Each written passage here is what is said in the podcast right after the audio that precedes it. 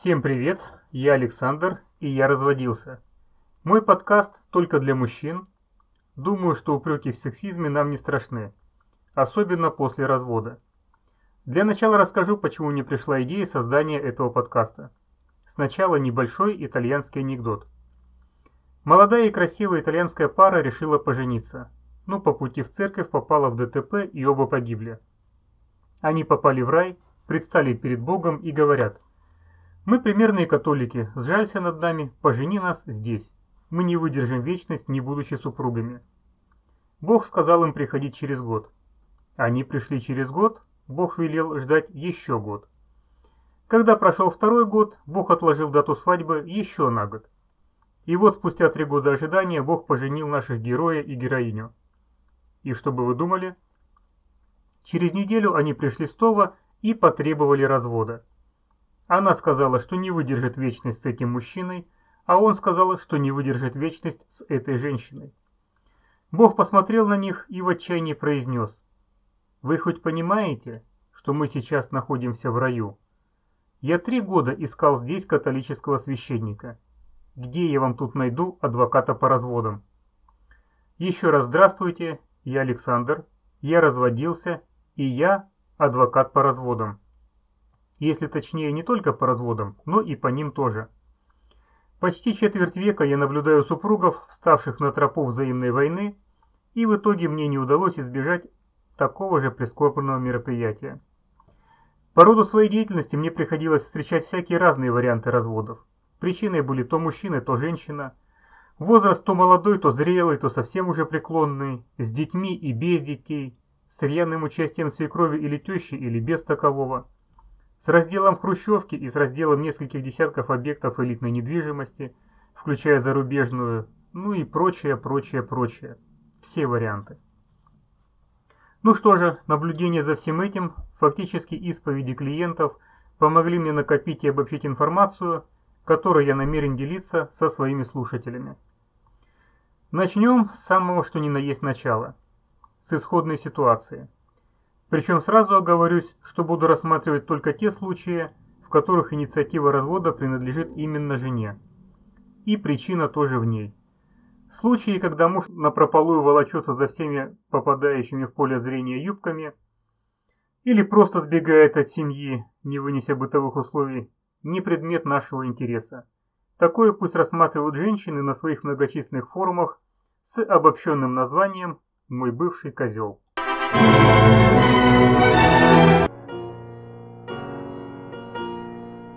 Итак, исходная ситуация характеризуется многими признаками. Как писал Лев Толстой, все семьи счастливы одинаково и несчастны по-своему. Не ручаюсь за дословную точность цитаты, но как-то так граф начал свой роман Анна Каренина.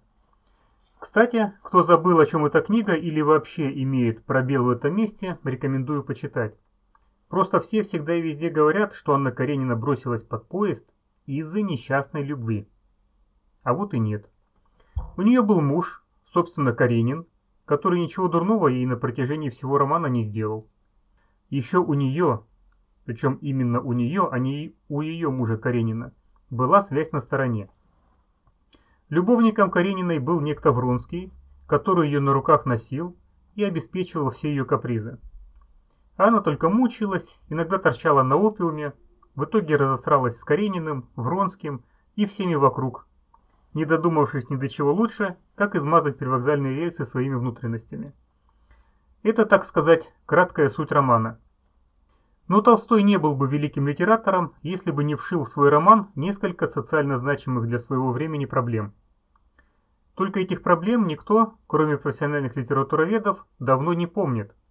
Аморальное поведение Анны как-то самой собой стерлось из общественного сознания, остался только эпизод финального суицида и жалость к героине. А что там с Фронским и Карениным, никого не колышет. А они вполне могли бы слушать этот подкаст. Ну, может и слушают. И еще напомню, что сам роман Анна Каренина не только великий, но и очень смешной. По сути, это сатирическое произведение, читая его в некоторых местах, приходится откладывать книгу в сторону, чтобы просмеяться. Ну ладно, это меня что-то уже далеко в сторону отнесло, вернемся к исходным условиям. Они, как я уже сказал, всегда разные, но при этом всегда имеют некие общие моменты.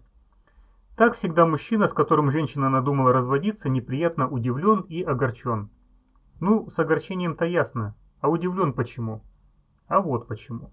Каждый из нас где-то на границе сознания и подсознания верит, ну или верил до своего развода, в то, что если он будет все делать правильно, его жена будет счастлива и семья никогда не распадется. В наши головы природой встроено некое подобие презумпции общественного договора. Согласно этому договору, если мужчина не имеет некоторых неприемлемых недостатков и наделен некоторыми базовыми достоинствами, то ему в награду за приложенные усилия полагается верная жена, прилежные дети и спокойная старость, в которой многочисленные домочадцы встанут в очередь к его смертному одру со стаканами воды. К упомянутым недостаткам относятся алкоголизм, тунеядство, прелюбодейство, абьюз, крайняя нечистоплотность, импотенция и тому подобное.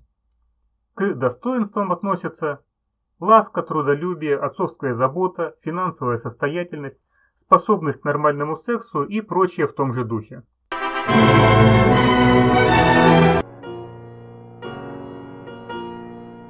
Поэтому те из нас, кто еще не имел опыта расставания с женщиной по ее инициативе, думают примерно так. Я своей жене не изменяю, зарабатываю неплохо, а скоро буду еще лучше, пью только по праздникам, о детях забочусь, о теще тоже, ипотеку выплачиваю, машину жене купил, цветы дарю и на море летом вывожу. Ну, замечательно, что еще скажешь? Замечательно, но нифига недостаточно. Ну и что, что ты не бухаешь и не трахаешь других баб? Твоя все равно в любой момент может взять и уйти. Просто потому, что женщин понять невозможно. Психологи пытаются убедить нас в том, что у женщин своя логика. Женская.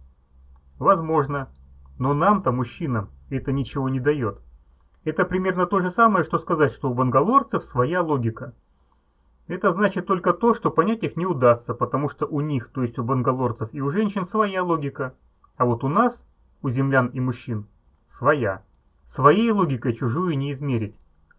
А потому никакой общественный договор либо не существует, либо не срабатывает. Вот хоть ты самый идеальный муж, жена может взять и уйти в любой момент. Ну, особенно если ты переписал на нее часть или все недвижимое имущество. Жена уходит к другому мужчине или просто уходит с формулировкой «разлюбила». Если муж жену тоже разлюбил к этому моменту, или не любил вообще, в принципе, это лучше, потому что не будет больно. А вот если мужчина любит жену и детей, да что там скрывать, и машину с квартирой тоже, включая привычную дырку на обоих в гостиной, то страданий не избежать. Но в следующих выпусках поговорим о том, как их минимизировать, да и вообще вытерпеть. Вкратце расскажу, как на меня обрушился мой развод. Мы прожили с женой 23 года и у нас двое детей – Дети уже выросли, учатся и работают в другом городе. Все бы вроде хорошо, спокойно, одним словом, как всегда. О себе. Из алкоголя очень редко пиво, не курю вообще, на женщин, кроме своей жены, все 23 года даже не смотрел. Держу себя не в неплохой форме, делаю по утрам зарядку, занимаюсь спортом, имею ученую степень. Всегда как минимум два источника дохода. Жена полностью обеспечена. Была в смысле. Все вещи только брендовые, работа не перегружена, с отъездом младшего ребенка в столицу домашними делами тоже перегружена не сильно. Да она даже не готовила, готовил всегда я, приходя с работы. Готовлю я, кстати, отлично. Летом обязательно на Кипр, квартиры в своем городе и в Москве. Ну и что же в итоге? Вот как раз в тот момент, когда наступил период, что называется «пожить для себя», то есть между взрослением детей и появлением внуков, случился сюрприз.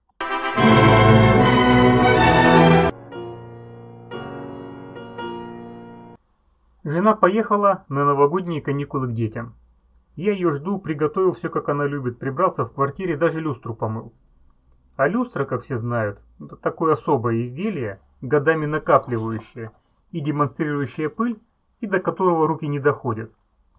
Ну и вот жена приехала, молча поела, молча забрала подарок под елкой, Промолчала еще сутки и сказала, давайте поразведемся, а то я страдаю в неволе.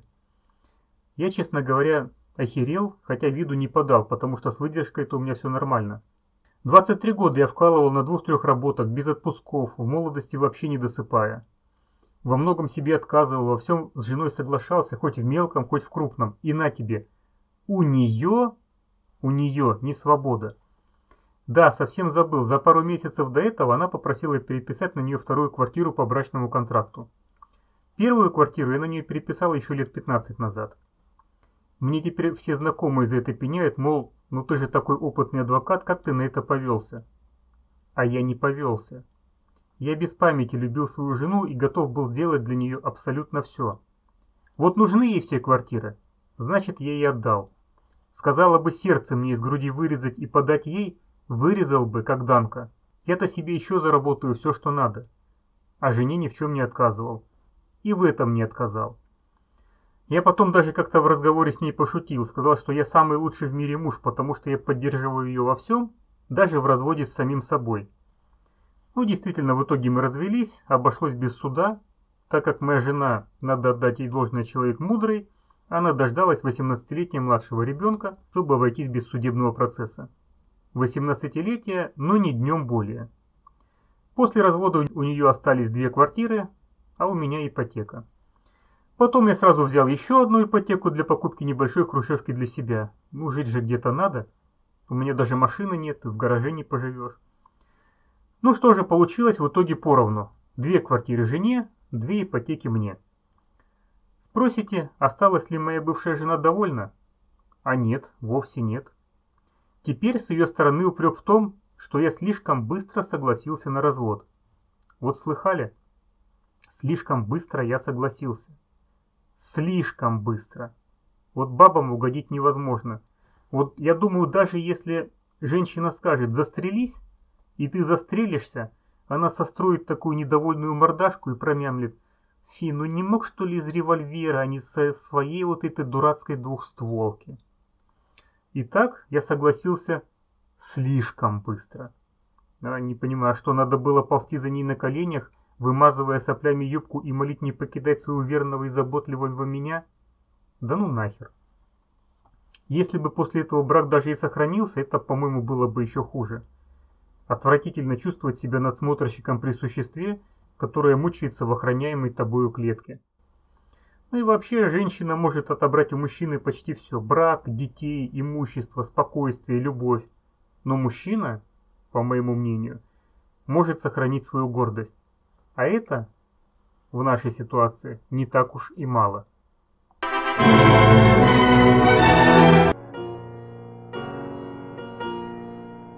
Итак, своей историей немного поделился. Не скрою, мне от этого стало несколько легче. Если кому-то из моих слушателей тоже стало легче, то поверьте, я вот искренне рад. И не подумайте, что я про искренность просто наговариваю набившую оскомину фразу ради лайков, репостов или чего-то такого. Цель моего подкаста совсем не в этом. Просто я настолько много и часто видел тоску мужских глаз, что невозможно пройти мимо. Психологи давно знают, что если поделиться проблемой, то ее легче переживать. Если горе у нескольких человек и каждый выговорится, то легче будет всем. Формат моего подкаста предполагает интервью. Если тебе есть что рассказать, пиши на мои контакты, которые в описании подкаста. Может быть, после интервью ты испытаешь облегчение. А вместе мы попытаемся найти выход из этой ситуации, в которой после развода оказался именно ты. Приглашаю также вступить в группу «Бро Развод» э, во Вконтакте. Э, также есть телеграм-канал с таким же названием. Туда тоже приглашаю. Подписывайтесь, репостите. На сегодня все.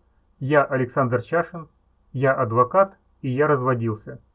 До встречи в следующем выпуске.